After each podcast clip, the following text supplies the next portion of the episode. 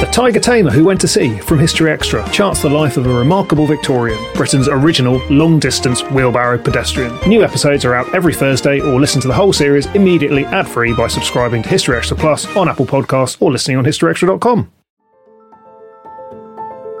Welcome to the History Extra podcast. Fascinating historical conversations from BBC History Magazine and BBC History Revealed.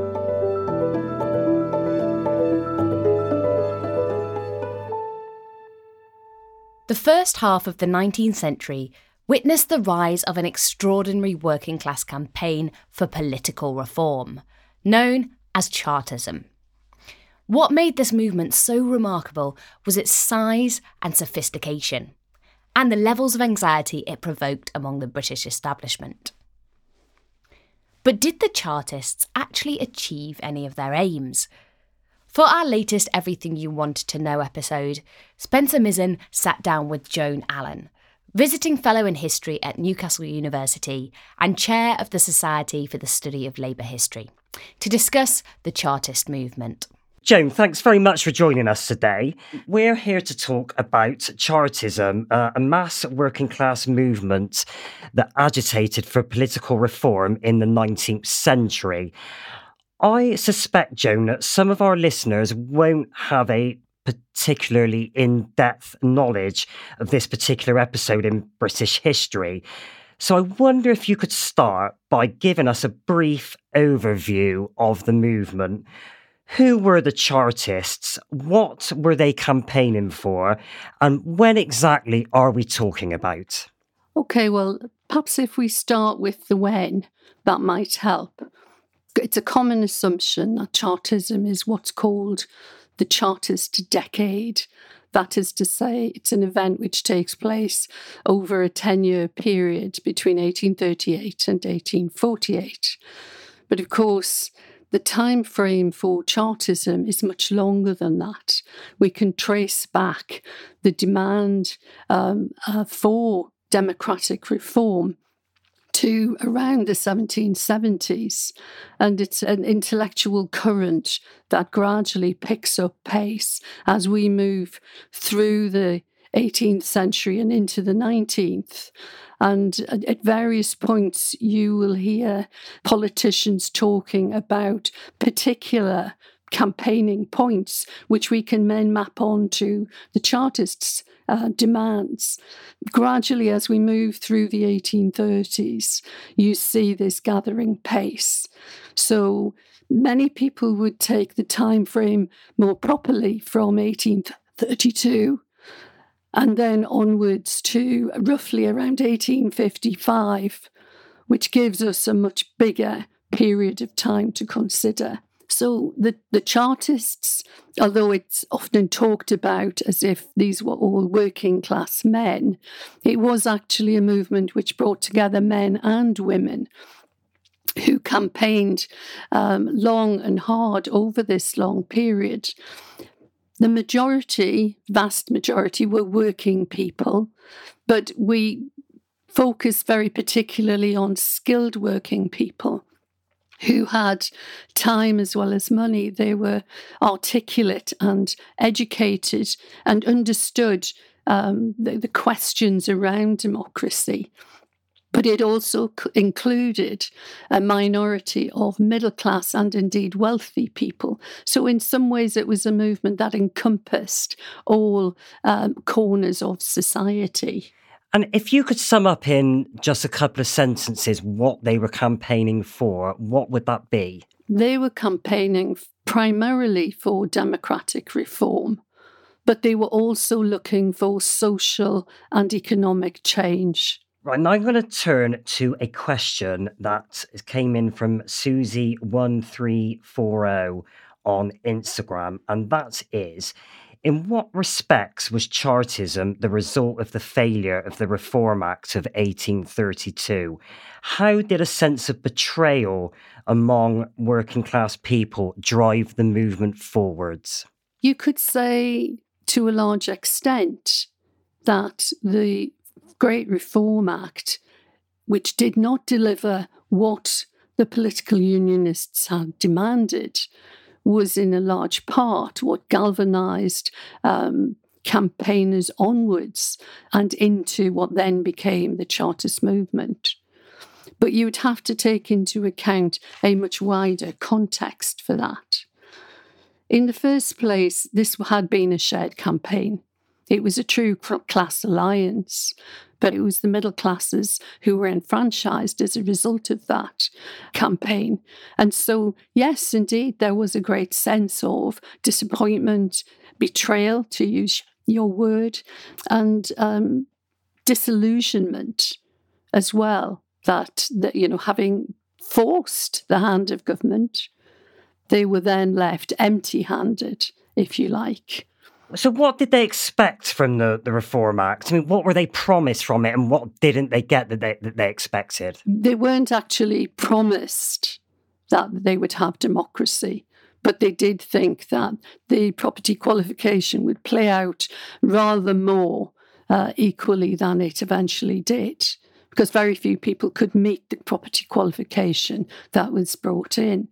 But it was wasn't all loss. Of course, they gained um, some of the reforms that were part of that campaign, including the representation of constituencies that had had no representation, the large urban and particularly northern industrial towns, which um, had no representative at all, when some very, very small so called rotten boroughs had two representatives.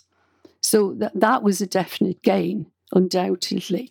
In summary, what did democracy look like across Britain in the early 19th century? I mean, how patchy was it? Well, it was very patchy. You have to understand that industrialization had transformed the population map. And so that you get these the rise of these big industrial areas largely populated by impoverished working people. And so it's the concentrations in those areas which were unrepresented and the uh, leafy suburbs, small, um, very old and ancient towns that were overrepresented. And as you mentioned there, I mean, the Industrial Revolution, industrialization was an enormous event, a transformative event at this time. And how did industrialization change people's lives? And, and would it be right in saying it often didn't change their lives for the better? No, no, of course it didn't. Uh, in the short term, it it actually was hugely damaging. In the first place, you find that there's you know, a loss of employment uh, among the skilled working people who um, had developed these skills via uh, a very long apprenticeship. Therefore, you know, what was prized was handcraft work, artisan work. Um, and of course, when the machines arrived, when mechanization arrived, uh, although these machines were quite basic, they nevertheless rendered some of these skilled workers redundant. They could no longer work in ways that they had for a very long time. And, and of course, that apprenticeship delivered status as well as uh, wages. And so th- this was a very fundamental shift. But if we also look at working people who ended up being the, the workforce, if you like, for this new industrial economy, they had to work to a time frame so that it was set hours and it was a system of punitive fines. They were often very uncertain as to whether they would get the work at all. And so this was a complete transformation from previous ways of working where people worked according to the seasons and to the amount of daylight rather than to the clock. So they had no control over their working lives anymore. And, and wages were, of course, very poor. And women were particularly pressed into work, children too. So you have to um, regard in early industrialization certainly as a punitive system, uh, which leads to widespread impoverishment. And so, when does this impoverishment begin to translate properly into action. When did the rest of the country become aware of the rise of, of Chartism and its demands? I suppose when they start to campaign in very, very large numbers, this would be um, the moment at which it becomes a much more of a nationally recognizable campaign, if you will. But these things don't happen overnight.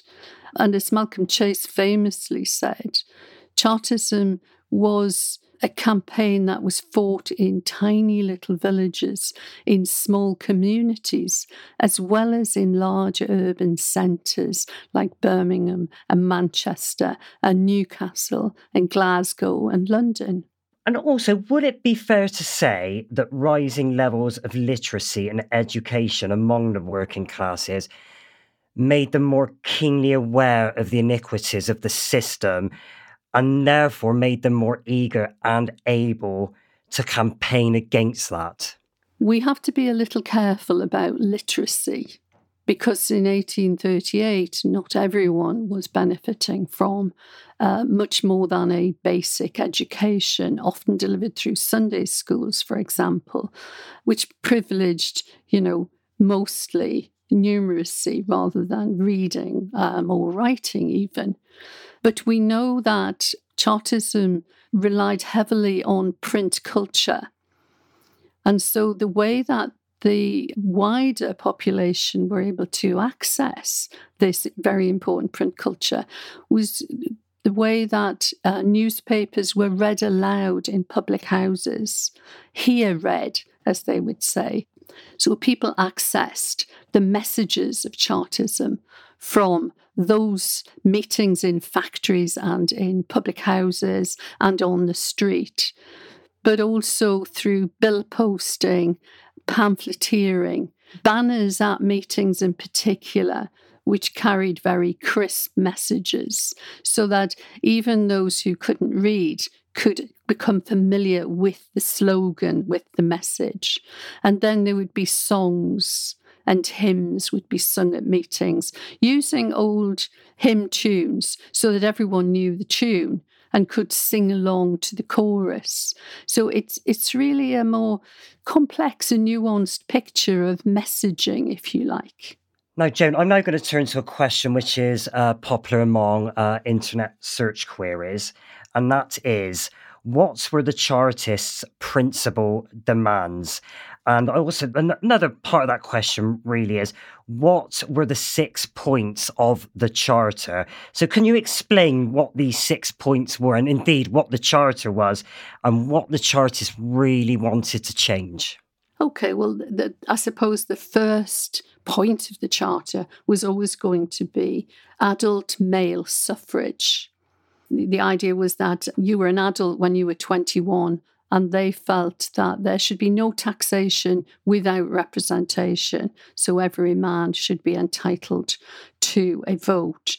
It had, of course, been intended to be just suffrage, adult suffrage, but of course they cast it as adult male suffrage because they felt that asking for female suffrage as well would damage their campaign and that it was something they would have to wait for.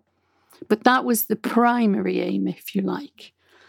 But after that, because elections were very corrupt in this point in time, um, they were very, very keen to have secret ballots. And, you know, you can understand why because then they could choose to vote for whoever they liked rather than uh, succumb to the pressure of either their employer or the local vicar or their landlord or whoever else wished to exert that pressure. They did not want a property qualification, so they, they didn't think there should be a property qualification. So that was another one. Can we just expand on that a little bit? So previously, to have the right to vote, would you need to be a property owner? Is that is that right? Yes, yes. So that was quite a radical change then, that would have been. Well, it would, if you think of how many people were living not just in rented, but in shared rented accommodation, often in a single room. And, you know, they may, might have been very hardworking and fully employed, but unable to meet the qualification. So that was a, a major barrier to many people. They also wanted MPs to be paid because in order to be represented among themselves, they needed to send working people to Parliament. But of course, it was a very expensive undertaking, and most working people could not take the time away from work in order to represent a constituency. So it was a vicious circle, really. They were never going to get that representation until they had um, MPs who had a, some sort of salary and expenses. So were most parliamentarians at the time, by definition, quite wealthy and therefore un- unrepresentative? Absolutely. You know, you had to have money to put yourself forward for an election. You had to pay for an election and then sustain yourself in Parliament, living in London, and, and you're doing all that was necessary there. Then, of course, there was the question of equal electoral districts. Now, we touched upon this earlier with the rotten boroughs, etc. But this was an idea which said that, you know, this should be balanced according to the size of the population. So it was a much more precise request, if you like.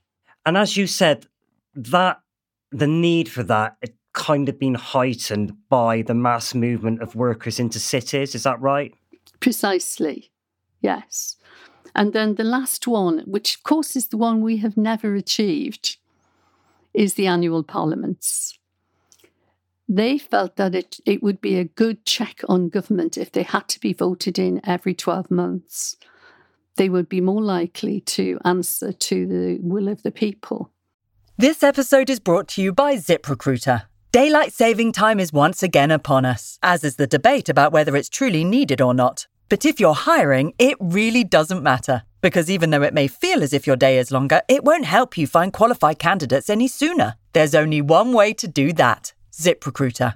Once you post your job, ZipRecruiter sends it to 100 plus job sites and then uses smart technology to find people with the skills and experience to match the position. So spring forward with ZipRecruiter. Four out of five employers get a quality candidate within the first day. Try it for free at ziprecruiter.com slash extra. That's ziprecruiter.com slash extra.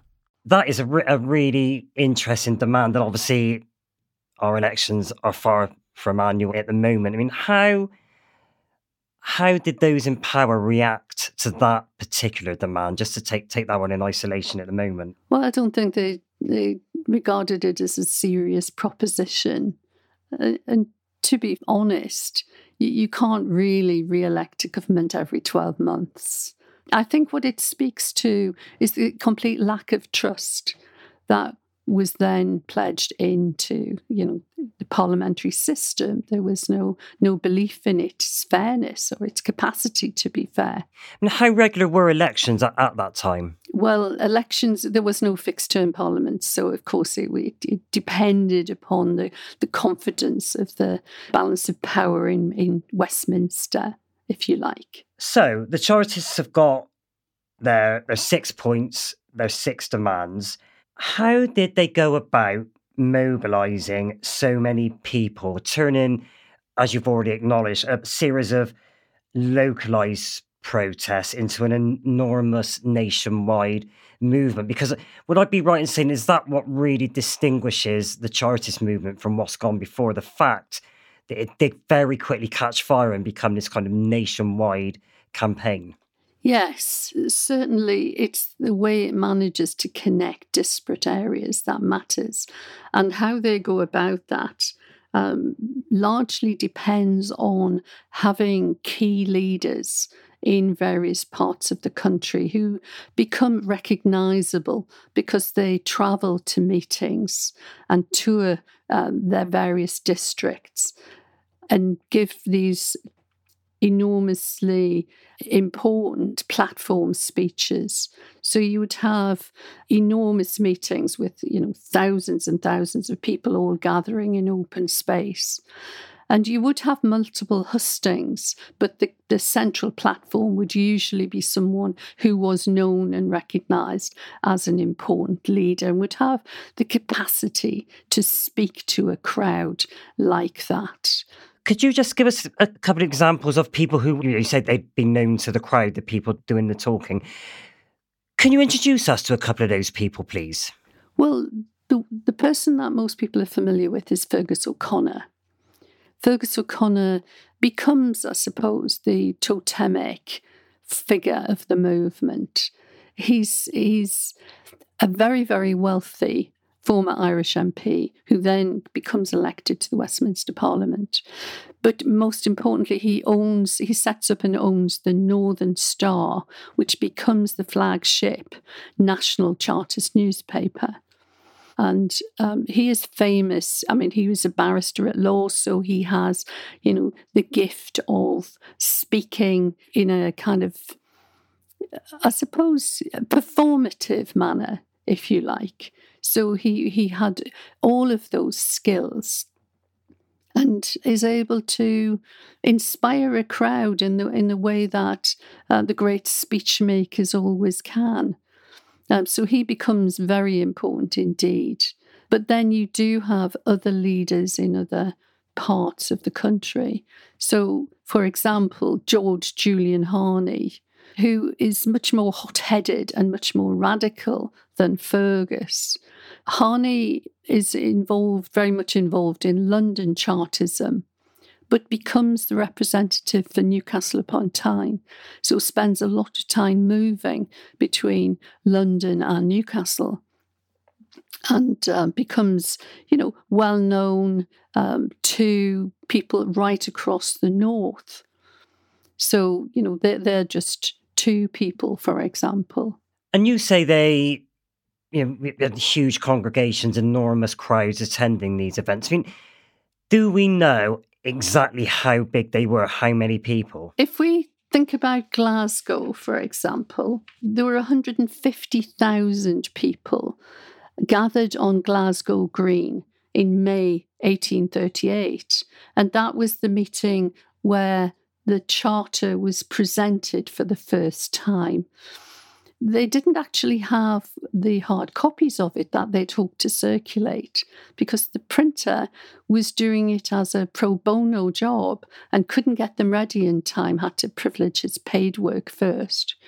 But nevertheless, at that, you could imagine a meeting of that size. And what was interesting is that you know, London has often dominated accounts of the Chartist movement and given us a skewed idea that this was a southern, you know, it, had a southern hub, if you like. But the choice of Glasgow was very deliberate. And it was the case that groups of Chartists travelled from all over the British Isles to attend this meeting in Glasgow um, and, and assembled in those numbers that's a fair proportion of a population. Now, that leads me on nicely to another question which is popular among internet search queries. And that is what were the landmark events or flashpoints in the Chartist campaign? What individual events in the movement do we really need to know about? Well, I suppose Newport, the Newport Rising, Newport, that is in South Wales, November 1839, this led to the death of a number of Chartists and lots of Chartists injured and culminated in a big show trial. The Newport Rising was intended to be the starting point for a series of domino risings, if you will, which would travel north up the country. Um, but of course, the, the government successfully anticipated the rising and were able to counteract the activity that was planned. The show trial, which resulted with Frost and his compatriots charged with treason and sentenced initially to death a sentence which was then transmuted to transportation to Australia. It captured the headlines, you know, in ways you could scarcely imagine. And some historians would say it subdued Chartism, particularly in Wales thereafter because, first of all, Chartists were anxious not to further aggravate the situation. So um, any planned activities were stood down until the outcome of the trial in early 1840. But also the government set on foot a number of arrests. So between 1839 and 1840, you get 500 Chartists imprisoned for their Chartist activities. 2,000 of them had been tried, so not all of them were convicted. But if you take away the leadership, if you cream off that leadership, then you leave people without their organisational management structure, if you like.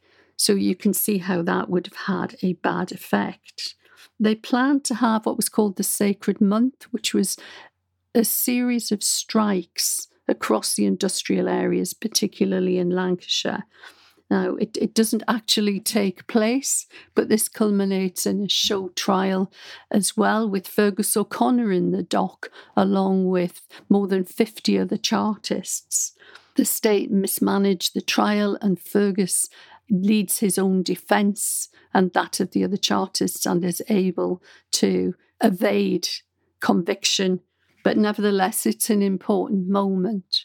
So let's turn back briefly to the Newport Rising because that gives us, I guess, a window onto the authorities' attitude and reaction to Chartism. And it strikes me as being quite draconian. Another popular question submitted on the internet is, you know, how did those in power react to the rise of Chartists. And like I guess something we need to bear in mind here is the bloodshed and chaos of revolutions across Europe in the recent past. How did that play into the reaction of the authorities? Did they have any sympathy for the Chartist cause, or was it chiefly driven by fear and hostility? I think you're right. I think that fear was a great factor. That you know, the, the idea of crowds gathering had these revolutionary associations, not least because of the situation in France, particularly in 1830. But also, there was an awareness that there was still a, a revolutionary mood across Europe. And so the state were very anxious about public order and regarded the Chartists as disorderly um, because, not necessarily because of rioting, but because of these gatherings which they feared could turn into riots. So there was a good deal of espionage and infiltration of the Chartist movement by the state um, as a means of, you know, keeping a watchful eye on their activities. But one of the difficulties that the state had was they were more reliant on the militia or the yeomanry than on policing because you don't really have a, a fully fledged national police force at this point in time. Um, and it wasn't always easy to move your uh, military forces into position, you know, quickly enough. So that also was a, you know, a cause of anxiety, if you like, that they didn't have the means at their disposal to control crowds as much as they would wish.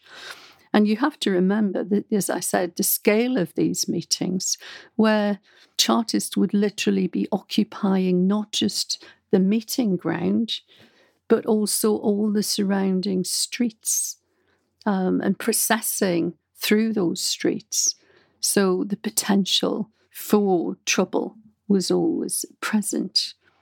So they, they very much reacted by monitoring and being a presence at meetings, but also they also rejected the three petitions. So you have to remember that Chartists followed two strategies. The one was constitutional, using all the means at their disposal to campaign for democracy. So that included lobbying MPs, writing letters to Parliament and the Queen, of course, but also gathering enormous petitions. And they did this three times in 1839, 1842, and 1848. And each of these occasions, of course, the petitions were rejected and in 1848 more or less laughed out of the, the House of Commons. So it was a, a, very patronising and dismissive attitude, if you like, in terms of the constitutional campaign.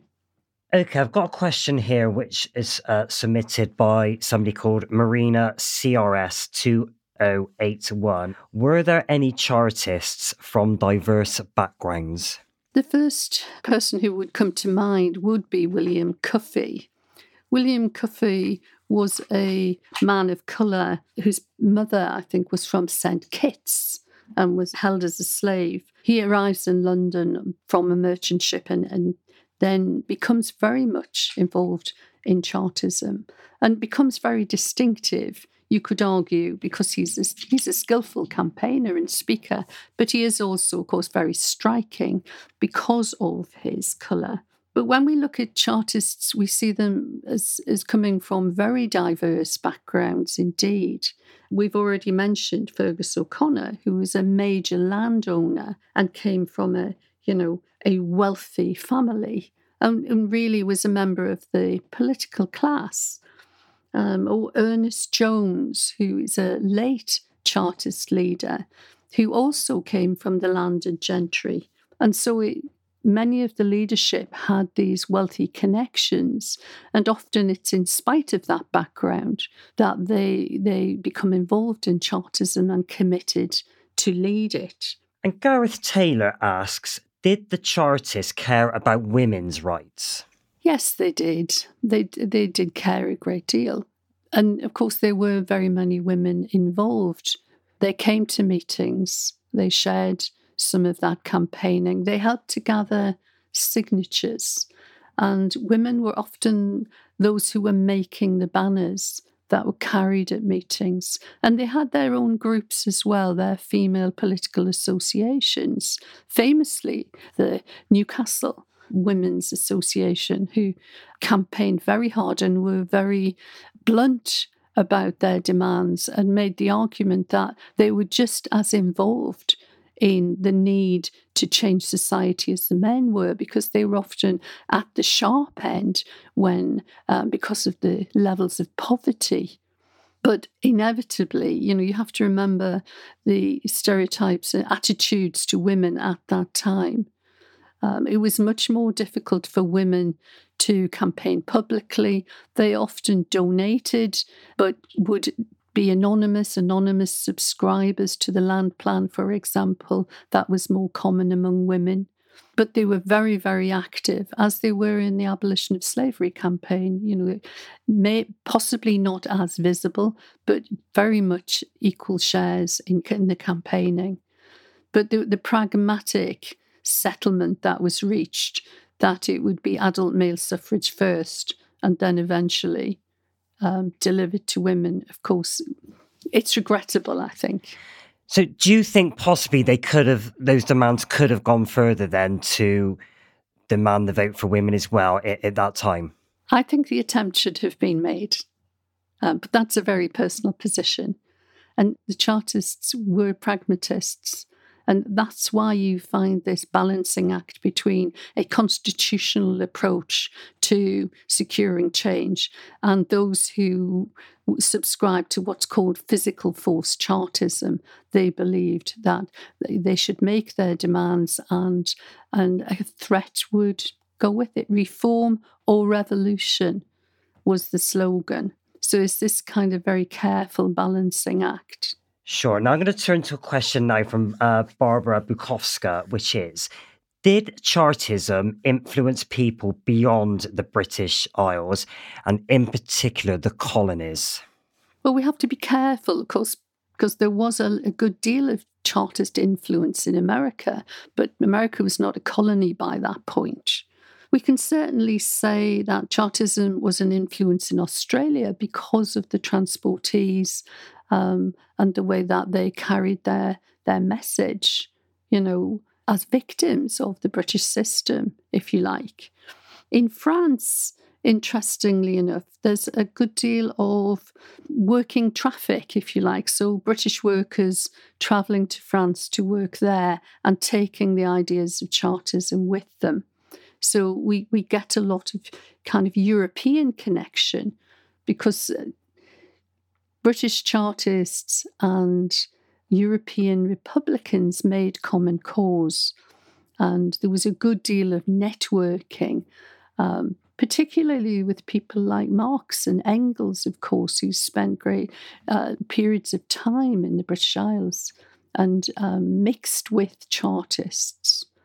Um, Ireland, too, even though the Irish were very preoccupied by the nationalist cause, there were nevertheless times when they, too, had a shared platform in terms of changing the system and securing democratic change.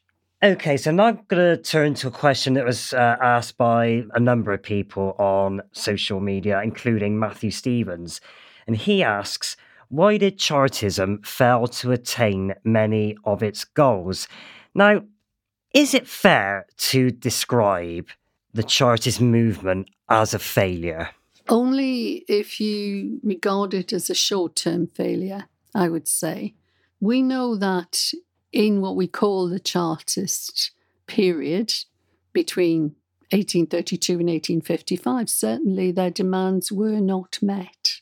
But you do get change across the next 30 years, most notably, perhaps, the secret ballot, which is secured in 1867, and the equal electoral districts, which is secured in 1885. There's a lot of focus, of course, on um, the achievement of adult male suffrage. And of course, you don't get that until 1918.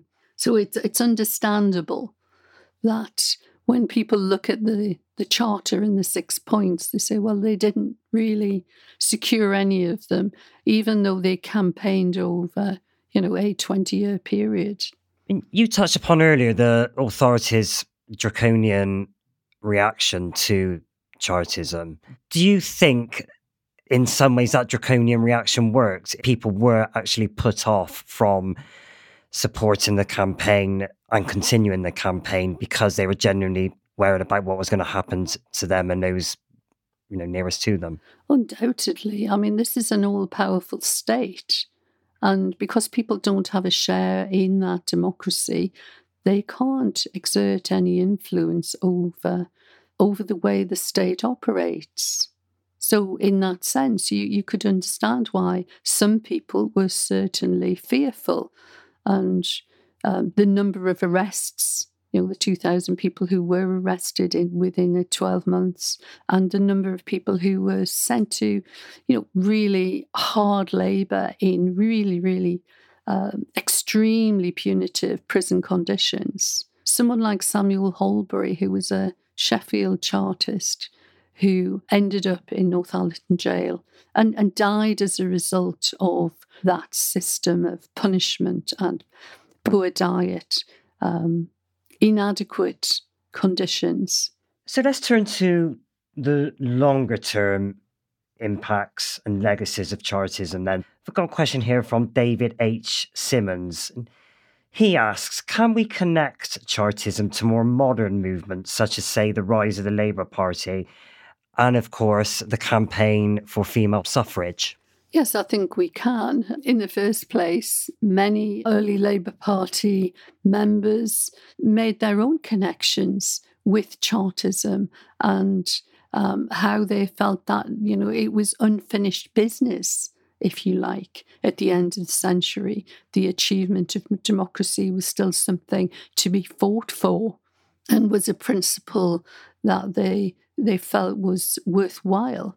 And so undoubtedly you can you can trace that ideological line, if you like, between what the Chartists were campaigning for. And bear in mind they campaigned for more than just the six points. We, we didn't elaborate that earlier, but it was the charter and something more. So they campaigned for a free press because of the the taxation on on print.